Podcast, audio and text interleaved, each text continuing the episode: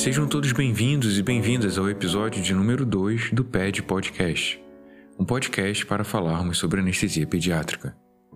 Me chamo Gabriel Soares, sou médico anestesiologista do Serviço Médico de Anestesia e atuo no Hospital Sírio-Libanês e Hospital Municipal Infantil Menino Jesus. Se esta é a primeira vez que você nos escuta, recomendo procurar nosso episódio de número 1, onde iniciamos a discussão sobre a abreviação de jejum falando sobre os aspectos históricos que nos levaram a prescrever o jejum da forma como fazemos hoje e o que os grupos de anestesia pediátrica têm feito ao redor do mundo para tentar reduzir esse tempo de forma segura.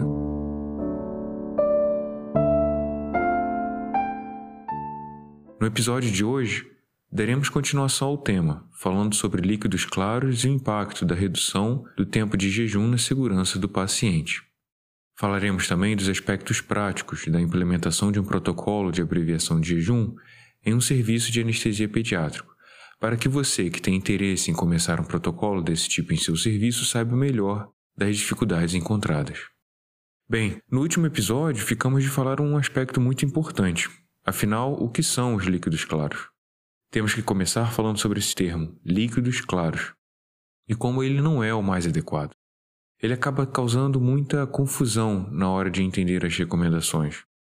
Quando falamos de líquidos claros, na cabeça de muita gente pode passar apenas a imagem de líquidos transparentes, como a água, ou até de líquidos claros mesmo, como leite, pela sua cor. Olha só que confusão. Importamos diretamente esse termo da tradução do inglês, mas temos que entender suas limitações. O mais indicado, mais próximo do que queremos falar, na verdade, seria líquido sem resíduos. Dessa forma, conseguimos excluir os líquidos que podem ser confundidos como claros, mas que possuem muito resíduo, como leite. E também conseguimos incluir os líquidos como café e chá que, mesmo não tendo resíduo, poderiam não ser considerados como líquidos claros. Dessa forma, a partir de agora, vamos falar líquidos sem resíduos e não mais líquidos claros, tudo bem? Um consenso internacional sobre o que seria líquido sem resíduo, incluindo todas as opções disponíveis no mercado, simplesmente não existe. Alguns são óbvios, como água, mas outros nem tanto. E uma lista desse tipo seria muito difícil de ser criada, pois temos as diferenças culturais e de mercado entre os países. O que encontramos nas versões mais atualizadas de livros-textos de anestesia pediátrica, como o do professor Charles Coté, são líquidos como água, chá, café e suco de fruta sem polpa. De forma interessante, ele também considera líquidos carbonatados, ou seja, com gás, como líquidos sem resíduos. Estranho, porque as recomendações da Sociedade Europeia de Anestesia Pediátrica em 2018, que serviu como base para mudar o jejum de líquido sem resíduo, define como líquido sem resíduo a água, o suco de fruta sem polpa e bebidas esportivas não gaseificadas, o documento deixa claro que bebidas gaseificadas em geral ou com textura mais espessa não são líquidos sem resíduos. Pensando no mercado brasileiro de alimentos infantis, fica até difícil pensar em alguma bebida sem resíduo gaseificada que daríamos para as nossas crianças. Mas fica aí a recomendação: é melhor evitar bebidas gaseificadas. Um outro ponto seria o volume. Quanto de líquido sem resíduo dar? Olha, apesar do consenso europeu que foi endossado por diversas outras sociedades no mundo falar de 3 ml por quilo de peso ideal, estamos vendo nos estudos de segurança da redução de jejum volumes de até 5 ml por quilo.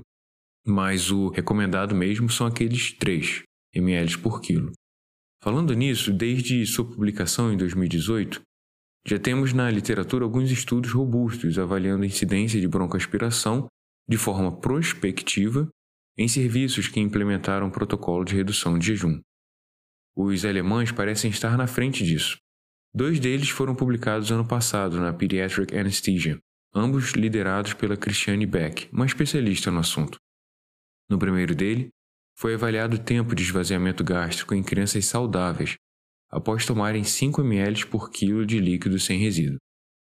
A avaliação foi feita por meio de ultrassonografia e identificou o esvaziamento gástrico próximo ao basal, em menos de uma hora após a tomada do líquido.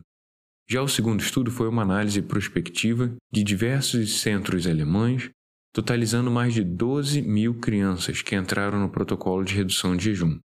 A incidência de regurgitação não foi maior do que quando se utilizou o jejum de 2 horas para líquidos claros. Ainda assim, os casos que ocorreram não tiveram complicações importantes, confirmando mais uma vez a baixa morbimortalidade desses eventos na pediatria. Os próximos passos sobre a investigação da redução do tempo de jejum em crianças com comorbidades também já está sendo dado. Um estudo muito bem feito, também publicado ano passado por um grupo chinês, comparou o volume gástrico final e complicações, incluindo regurgitação e broncoaspiração, em crianças com cardiopatia congênita cianótica. O estudo, em forma de ensaio clínico de não inferioridade, comparou um grupo que recebeu água com glicose duas horas antes e outro grupo que também recebeu água com glicose, mas que foi uma hora antes do procedimento. Os resultados mostraram que a ingesta de água com glicose uma hora antes não foi inferior nos desfechos comparados, e teve, na verdade, uma menor incidência de choro e de sede momentos antes da indução anestésica. Um ponto importante que temos que levantar aqui é que a literatura nos fornece uma base sólida para entendermos a necessidade de se reduzir o jejum e que esse processo é seguro e benéfico. Contudo, não devemos nos limitar a isso. Precisamos entender como funciona a nossa população, no nosso serviço, com os nossos materiais e infraestrutura. Claro que água mineral é água mineral em todos os lugares do mundo, mas e se eu quiser adicionar açúcar? A variabilidade de glicose usada nos estudos é grande. Isso quando usam glicose, porque tem os que usam sucralose, frutose e por aí vai. E suco? Será que o suco disponível no nosso mercado nacional é o mesmo que foi usado nos estudos alemães, por exemplo? O suco deve ser natural, coado, sem polpa e sem adição de açúcar? Ou pode ser um suco de caixinha pronto? Ou podemos usar os que vêm em pó e usa-se água para diluir? E qual seria a influência dos produtos químicos, como os corantes, por exemplo, nesse tempo de esvaziamento gástrico? Olha, o pontapé inicial já foi dado, mas nos cabe, como nação científica brasileira, partirmos desse ponto e daí estudarmos nossa população, com o que nós temos, para nós criarmos um perfil de protocolo nosso. E como poderíamos fazer isso? Bem, é, uma resposta simples e confiável seria por meio da ultrassonografia beira-leito, para avaliação de conteúdo gástrico. Uma ideia, por exemplo, seria de pegar crianças sem comorbidade, fornecer o que há de disponível de líquido claro em sua instituição e fazer uma análise seriada por meio da ultrassonografia. Não seria legal os resultados desse estudo? Mesmo que não gere nenhuma publicação, o mais importante é entender o perfil dos seus pacientes, com as ferramentas que seu serviço possui. Se você tem mais curiosidade sobre o uso do ultrassom para avaliação do conteúdo gástrico, recomendo o site gastricultrasound.org. Lá você encontra as técnicas para se fazer o exame.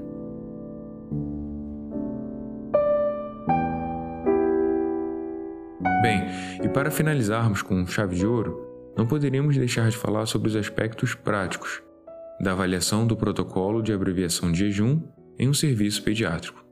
Mas para isso, convidei uma pessoa que vivenciou isso na prática. Gostaria de dar as boas-vindas à doutora Marcela Malavase Clemente. Doutora Marcela fez sua graduação e residência na Santa Casa de Misericórdia, em São Paulo. Logo depois de formada, ficou dois anos no Sick Kids, hospital afiliado da Universidade de Toronto, no Canadá, fazendo seu fellowship em anestesia pediátrica. Desde que voltou, ela trabalha no Serviço Médico de Anestesia e coordena o serviço de anestesia do Hospital Municipal Infantil Menino Jesus, também em São Paulo. Ela coordena o curso de pós-graduação em anestesia e terapia intensiva pediátricas do Hospital Sírio-Libanês e, mais importante do que tudo isso, ela é a minha tutora no universo da anestesia pediátrica. Vamos conferir o que ela tem a nos falar. Olá, Gabriel. Olá, seguidores do PED Podcast. Eu estou muito feliz com o nascimento do PED Podcast, mais um canal para compartilhamento de conhecimento em anestesia pediátrica. E eu também estou bastante feliz em conversar com vocês sobre a implantação do protocolo de abreviação de jejum pré-operatório do Hospital Municipal Infantil Menino Jesus, aqui em São Paulo. Muito bom, doutora Marcela, muito bom ter você com a gente hoje. É, e a nossa primeira pergunta é a seguinte: há 10 anos o Hospital Menino Jesus segue as recomendações da ASA com um tempo de jejum pré-operatório para líquidos sem resíduos de 2 horas. E aí, quais seriam, quais foram né, as dificuldades de adesão a essa recomendação naquela época? Bom, Até o ano de 2011, a orientação dada às famílias era aquela recomendação geral: nada pela boca após a meia-noite, entre aspas. Independente do horário previsto para o procedimento cirúrgico. Tanto as crianças que internavam para os procedimentos ambulatoriais, quanto as crianças internadas no hospital, elas seguiam essa orientação. O resultado não é novidade para ninguém. Insatisfação dos pais, crianças agitadas e chorosas no pré-operatório, muitos episódios de hipoglicemia e alto nível de estresse da equipe de enfermagem no pré-operatório. Elas tinham que lidar com todas as consequências do jejum prolongado. Eu tinha acabado de voltar do Canadá e lá eu vi as crianças recebendo o suco de maçã na área de espera no pré-operatório até duas horas antes do procedimento. Aquilo dava muito certo e ainda tinha respaldo da literatura. Eu achei que precisaria apenas, de novo aspas, traduzir o protocolo conversar com alguns colegas anestesistas, as nutricionistas do hospital, algumas enfermeiras e tudo daria certo. Eu achei que os cirurgiões adorariam a mudança e naturalmente nos apoiariam. Já tinha todo o apoio da diretoria do hospital, por que não? Obviamente, eu estava muito enganada. Havia uma barreira cultural enorme, equipe de anestesia bastante heterogênea, a crença de que as crianças iriam broncoaspirar na certa e que oferecer líquidos sem resíduos atrasaria o andamento do centro cirúrgico. Havia também uma resistência dos pais em oferecer o, os líquidos aos filhos, porque eles tinham medo que a cirurgia pudesse ser cancelada. Muito bom, interessante a gente ver essa diferença entre a teoria e a prática, né? É, uma outra pergunta é quais as lições aprendidas nesse período em relação à implementação de um protocolo assistencial? Foram algumas. E como diz o meu pai, o professor Malavase, ninguém faz nada sozinho. E muito menos dentro de um hospital, né? Eu aprendi que para haver adesão a um protocolo, não bastava escrevê-lo com todo o embasamento da literatura. Não era suficiente ter vivenciado a sua segurança.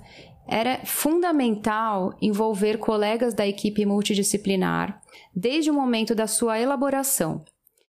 Para o protocolo de abreviação de jejum, o ideal é apresentar a ideia às nutricionistas, às enfermeiras, aos cirurgiões, além, é claro, dos nossos colegas anestesistas é indispensável envolver representantes de cada equipe na elaboração do documento, compartilhando artigos, esclarecendo dúvidas e pensando juntos em um fluxograma e soluções para as dificuldades práticas na implantação. Muito bom. E quando o protocolo já foi modificado em outubro de 2020, qual era o objetivo dessa modificação?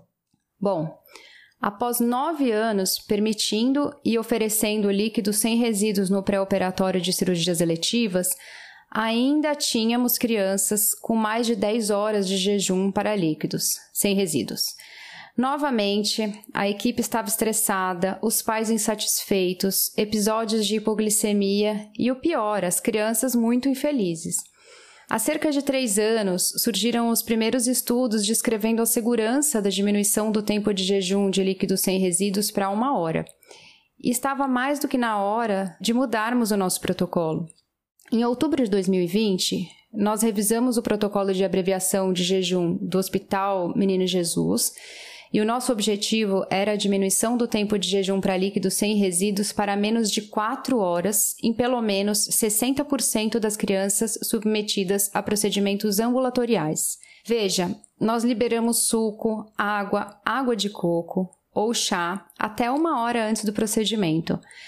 Mas sabemos que é um longo caminho até lá. Então, para começar, nós vamos ficar muito satisfeitos se já baixarmos nossa mediana de 10 horas para 4 horas de jejum para esses líquidos. Muito bom.